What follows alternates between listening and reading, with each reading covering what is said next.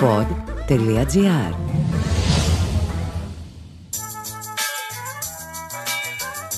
Ακούτε τη Διαβολοδεκαετία. Ένα podcast με τον Χρήστο Χομενίδη. Δηλαδή εμένα. Για τις γλυκές αυταπάτες που γκρεμίστηκαν τόσο απότομα. Για τα νιάτα μας που πρώτα εξντανικεύτηκαν και ύστερα συκοφαντήθηκαν. Για να θυμούνται οι παλαιότεροι και να μαθαίνουν οι νεότεροι. Θα πηγαίνουμε πάντα από το καλό στο καλύτερο. Το καλοκαίρι του 1976 έγινα 10 χρονών. Συμπληρώνονταν δύο χρόνια από τη μεταπολίτευση. Οι προτεργάτες της Χούντας βρίσκονταν στη φυλακή. Ο Κωνσταντίνος Καραμαλής κυβερνούσε με ποσοστό 54%. Τα κόμματα της αντιπολίτευσης, της εξοκοινοβουλευτικής αριστεράς περιλαμβανομένης, τον Κουκουέ Μουλού, Μουλού Κουκουέ, Έκε, εκφράζονταν ελεύθερα. Ή σχεδόν ελεύθερα. Η δημοκρατία στην Ελλάδα έδειχνε να εμπεδώνεται. Τότε, οι γονείς μου αποφάσισαν ότι η επιθυμία της γιαγιάς μου μπορούσε επιτέλους να εκπληρωθεί. Πως ήταν ασφαλές να ταξιδέψουν στο χωριό της, στο οποίο είχε να πατήσει 35 ολόκληρα χρόνια.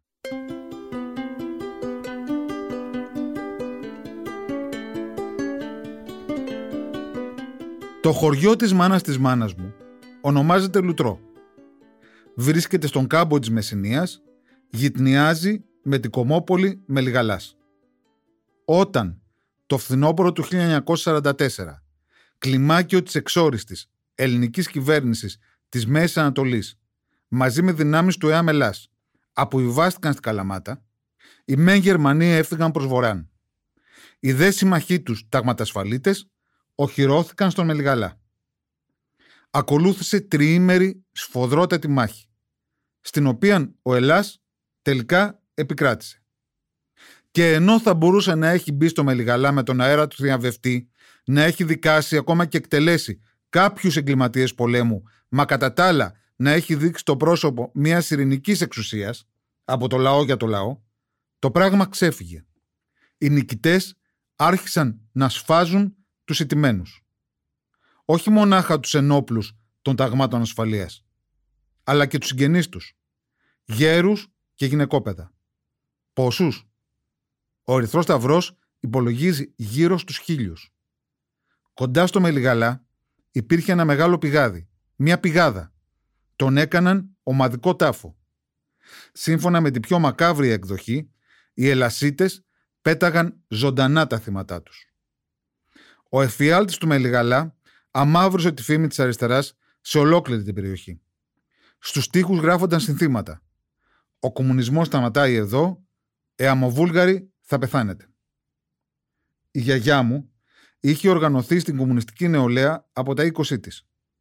Το 1933 είχε παντρευτεί το παππού μου που ήταν βουλευτής του ΚΚΕ και έπειτα γραμματέας της Κεντρικής Επιτροπής του. Δεν είχε ωστόσο την παραμικρή ανάμειξη στα γεγονότα του Μελιγαλά, το φθινόπωρο του 1944 δεν ήταν καν στη Μεσσηνία. Ψηλά γράμματα. Καθ' όλη τη μετεμφυλιακή εποχή, για να μην μιλήσουμε επί δικτατορίας, ήταν στην ιδιαίτερη πατρίδα της αυστηρά ανεπιθύμητη. Τον Αύγουστο του 1976 πήραμε το σειρμό Αθήνα-Καλαμάτα, ο οποίος ξεκινούσε από τον σταθμό Πελοποννήσου και έφτανε στο προορισμό του μετά από ταξίδι 10 ωρών. Δεν είχαμε αυτοκίνητο. Το ΙΧ αποτελούσε ακόμα για τους περισσότερους Έλληνες είδος πολυτελείας. Πόσο δε μάλλον που ο αρκετά κεντρικός πατέρας μου το σνόμπαρε. Κάλιο να ράψω 20 κουστούμια παρά να αγοράσω ένα κουβά με μηχανή και με ρόδες. Το ταξίδι υπήρξε για μένα στα 10 μου χρόνια μια πρωτόγνωρη περιπέτεια.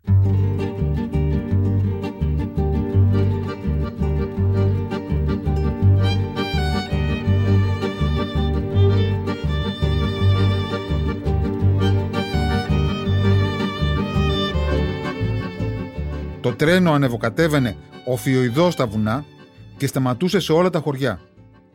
Κοιτούσα έξω από το παράθυρο, θαύμαζα τα πανέμορφα τοπία, τα έλατα, τις βαλανιδιές, τα ποταμάκια.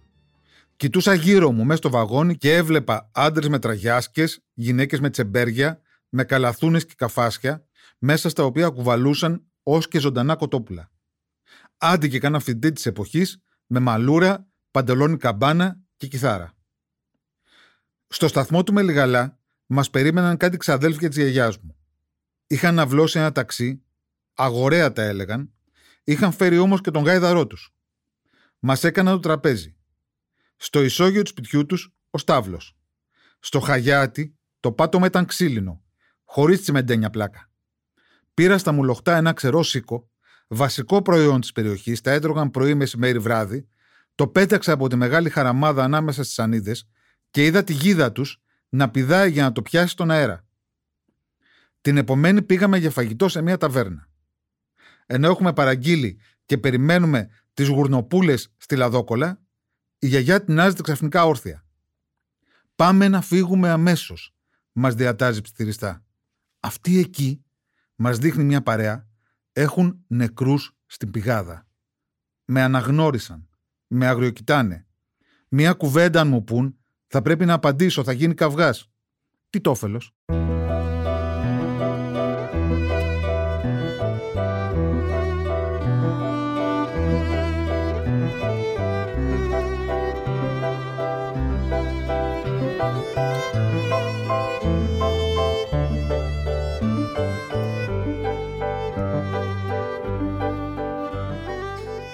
Η Ελλάδα στην οποία μεγάλωσα ήταν μια φτωχή χώρα.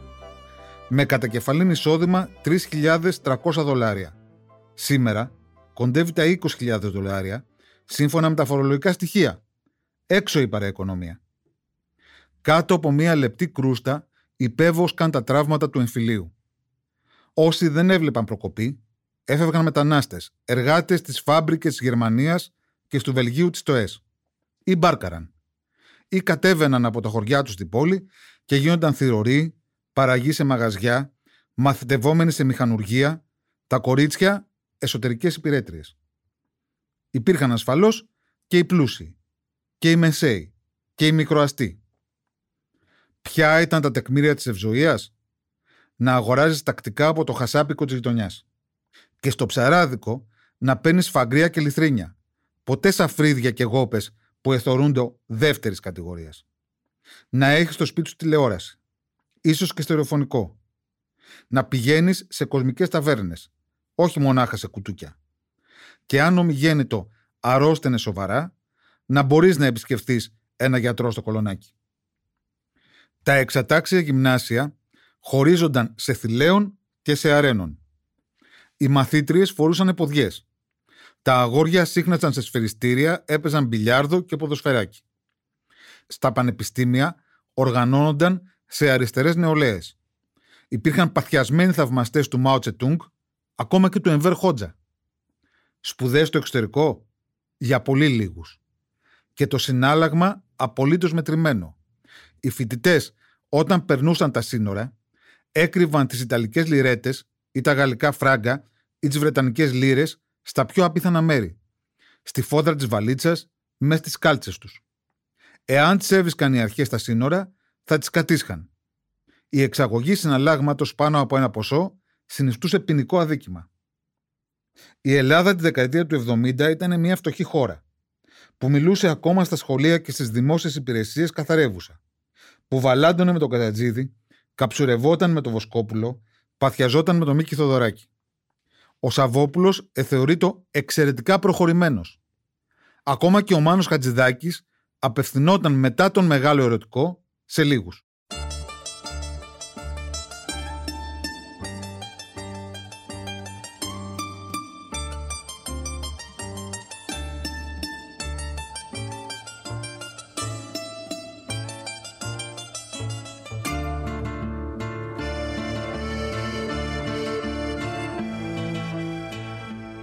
Και έπειτα μπήκαμε το 1980 στην ΕΟΚ. Και έπειτα εξελέγει το 1981 το ΠΑΣΟΚ.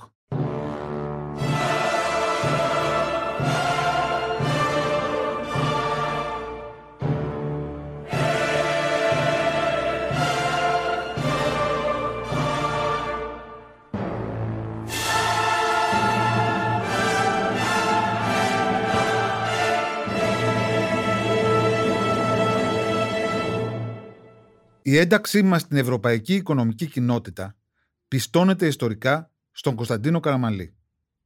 Εκείνος είχε από νωρίς συνειδητοποιήσει πως το να ανήκουμε σε ένα σύνδεσμο χωρών ανεπτυγμένων οικονομικά με φιλελεύθερη δημοκρατία θα θωράκιζε αφενός το δικό μας πολίτευμα, θα μετρίαζε εφετέρου την εξάρτησή μας από την Αμερική. Το ότι μας δέθηκαν ως ένα το κράτος μέλος πριν από την Ισπανία και την Πορτογαλία αποτελεί εν πολλής προσωπική του επιτυχία. Είχε ο Καραμανλής την ενθουσιώδη στήριξη του Γάλλου Προέδρου Βαλερίζη Καρντεστέν. Και όταν θρυλείται ο καγκελάριος Χέλμουντ Σμιτ σε μια ιδιαίτερη συνάντησή τους του ανακοίνωσε ότι δεν μας έκρινε έτοιμους να προσχωρήσουμε στην ευρωπαϊκή οικογένεια, ο Έλληνας Πρωθυπουργός του απάντησε ως εξής. Πολύ καλά εξοχότατε. Βγαίνοντας θα υπενθυμίσω στους δημοσιογράφους τα έσχη που έκανε οι Γερμανοί στην πατρίδα μου επί κατοχής. Ο καγκελάριος, αυτός στιγμή λένε, μαλάκωσε. Η συμφωνία ένταξης στην ΕΟΚ ψηφίστηκε από τη Νέα Δημοκρατία και από το κουκουέ εσωτερικού του Λεωνίδα Κύρκου. Απορρίφθηκε από όλα τα άλλα κόμματα της αντιπολίτευσης. Το Πασόκ διεκήρυσε τότε πως ΕΟΚ και ΝΑΤΟ το ίδιο συνδικάτο. Υποσχόταν πως άμα τη εκλογή του θα ξύλωνε από το έδαφος μας τις αμερικάνικες βάσεις του θανάτου. Στο βιβλίο του με τον Ανδρέας στην Ευρώπη, ο Θεόδωρος Πάγκαλος θυμάται πώς αντέδρασε ο Ανδρέας Πανδρέου όταν το 1982 του υπενθύμησε τα ρηξικέλευτα εκείνα συνθήματα. Στην πολιτική Θόδωρε, άλλο τι λέμε, άλλο τι κάνουμε. Του χαμογέλασε ο Ανδρέας με νόημα. Στις εκλογές της 18 Οκτωβρίου του 1981, τις τρίτες μεταπολίτευσης, το Πασόκ θριάμβευσε. Συγκέντρωσε 48% των ψήφων, έβγαλε 172 βουλευτές. Η Νέα Δημοκρατία έπεσε από το 42% στο 36%, το ΚΚΕ ανέβασε ελαφρότατα το ποσοστό του. Το ΚΚΕ εσωτερικού έμεινε εκτός Βουλής. Το βράδυ της 18 Οκτωβρίου, οι δρόμοι και οι πλατείες σύστηκαν από μια αυθόρμητη λαϊκή γιορτή αντίστοιχη σε όγκο και σε ενθουσιασμό με την επιστροφή του Καραμαλή στις 24 Ιουλίου του 1974. Ίσως και με το γκρέμισμα της δυναστείας των Γλίξμπουργκ στις 8 Δεκεμβρίου του 1974, όταν το 69% των Ελλήνων είχε ψηφίσει υπέρ της αβασίλευτης δημοκρατίας. Στις 21 Οκτωβρίου ορκίστηκε η κυβέρνηση της αλλαγής. Αν εξαιρέσει τη Μέλνα Μερκούρη, οι υπόλοιποι υπουργοί ήταν από σχεδόν έως παντελώς άγνωστοι στην ευρεία κοινή γνώμη. Διώξε τη λύπη παλικάρι Πάμε μια βόλτα στο φεγγάρι Εντάξει, ο Ιωάννης Χαραλαμπόπουλος είχε υπάρξει βουλευτής και πριν από τη Χούντα. Ο Αναστάσιος Πεπονής, διευθυντής της κρατικής ραδιοφωνίας από το 63 έως το 65 και ο Ελευθέρος Βερβάκης συναγωνιστής του Αλέκου Παναγούλη. Οι υπόλοιποι όμως κάτι τύποι με μουστάκια, σαραντάριδες οι περισσότεροι, πιότερο ορμητικοί παρά τρακαρισμένοι. Οι φιγούρες των δεξιών υπουργών με τη σπουδαιοφάνεια, με το ύφος των ομέων της εξουσίας, φάνταζαν κιόλας αραχνιασμένες. Κατά τα πρώτα χρόνια της διακυβέρνησης του Πασόκ, η ελληνική κοινωνία δίχως υπερβολή μεταμορφώθηκε. Με την αναθεώρηση του οικογενειακού δικαίου καταργήθηκε η πρίκα. Αποποινικοποιήθηκε η μοιχεία. Έπεσε η ενηλικίωση από τα 21 στα 18. Δόθηκαν ίσα δικαιώματα στη γυναίκα ως σύζυγο και ως μητέρα. Με την αναγνώριση της εθνικής αντίστασης επανορθώθηκε μια ιστορική αδικία δεκαετιών. Θυμάμαι ανθρώπους που είχαν συμμετάσχει στον απελευθερωτικό αγώνα από τις τάξεις του ΕΑΜ, του ΕΛΑΣ, της ΕΠΟΝ να καρφιτσώνουν υπερήφανα στο πέτο το μετάλλιο που τους είχε απονείμει το Υπουργείο Εθνικής Άμυνας. Εκείνους, ο Ανδρέας Πανδρέου, τους κέρδισε για πάντα. Συνέβησαν και πιο χειροπιαστές καινοτομίες. Δημιουργήθηκε το ΕΣΥ. Διπλασιάστηκαν οι αγροτικές συντάξεις. Έπαψαν οι μαθήτριες να φοράν ποδιές. Άρχισε κυρίως να ρέει άφθονο χρήμα από τις Βρυξέλλες με τη μορφή επιδοτήσεων. Οι αρνητές του Ανδρέα Πανδρέου θα επισημάνουν ότι ο πακτολός από την Ευρώπη, αντί να επενδυθεί παραγωγικά, κατά βάση παταλιόταν. ότι οι οργανωμένοι πασοκτζίδες, οι και πρασινοφρουροί καλούμενοι, επέδραμαν στη δημόσια διοίκηση και ανέτρεπαν κάθε έννοια ιεραρχίας, ίσως και αξιοκρατίας. Πως τα δημόσια πρότυπα σχολεία καταργήθηκαν. Ότι η συμμετοχή των κομματικών νεολαίων στη λήψη αποφάσεων στα πανεπιστήμια και στα ΤΕΗ έφερε φατριασμό και εν τέλει σύψη. Προφανώς έχουν δίκιο. Η μεγάλη ωστόσο εικόνα ήταν μιας κοινωνίας που εκδημοκρατίζεται, που υπερβαίνει τους διχασμούς της, που δεν έχει πλέον πολίτες πρώτης και πολίτες δεύτερης κατηγορίας. Που κοιτάει μπροστά.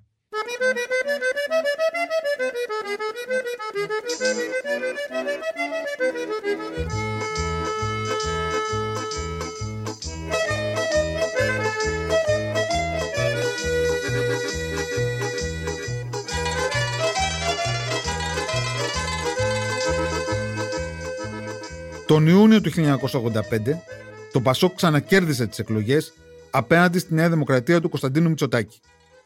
Το βασικό του σύνθημα ήταν για ακόμα καλύτερες μέρες. Ο Ανδρέας Πανδρέου είχε εντυπωσιακά παχύνει. Είχε γίνει σχεδόν δυσκίνητος.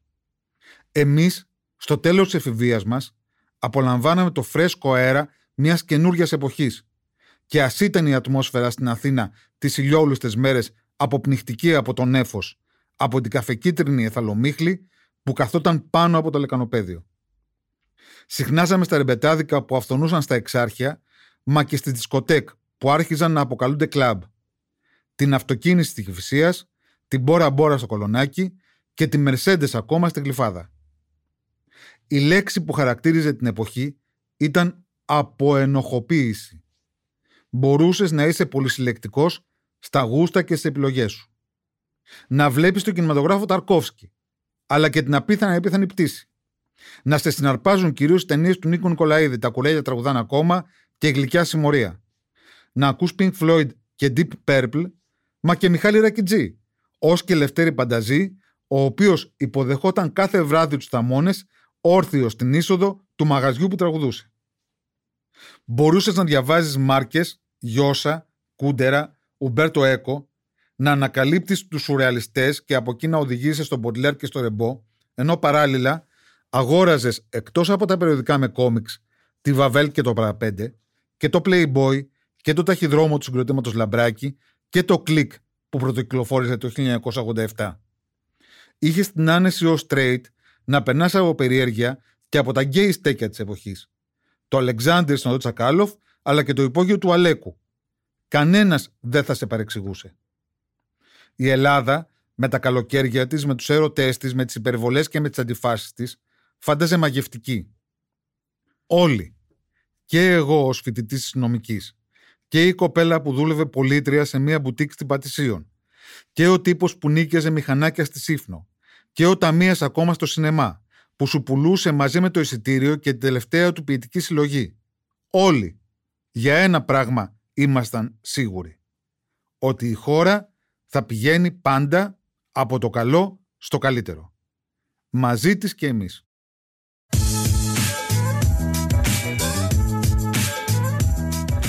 Ήταν το podcast «Διαβολοδεκαετία» με το Χρήστο Χομενίδη, μια παραγωγή του pod.gr. Επιμέλεια παραγωγής Έλενα Δημητράκη. Ηχοληψία Μάριος Πλασκασοβίτης. Αναζητήστε τα podcast που σας ενδιαφέρουν στο pod.gr, Spotify, Apple Podcast και σε όποια άλλη εφαρμογή ακούτε podcast από το κινητό σας. Το podcast έγινε με την υποστήριξη της Cosmopod.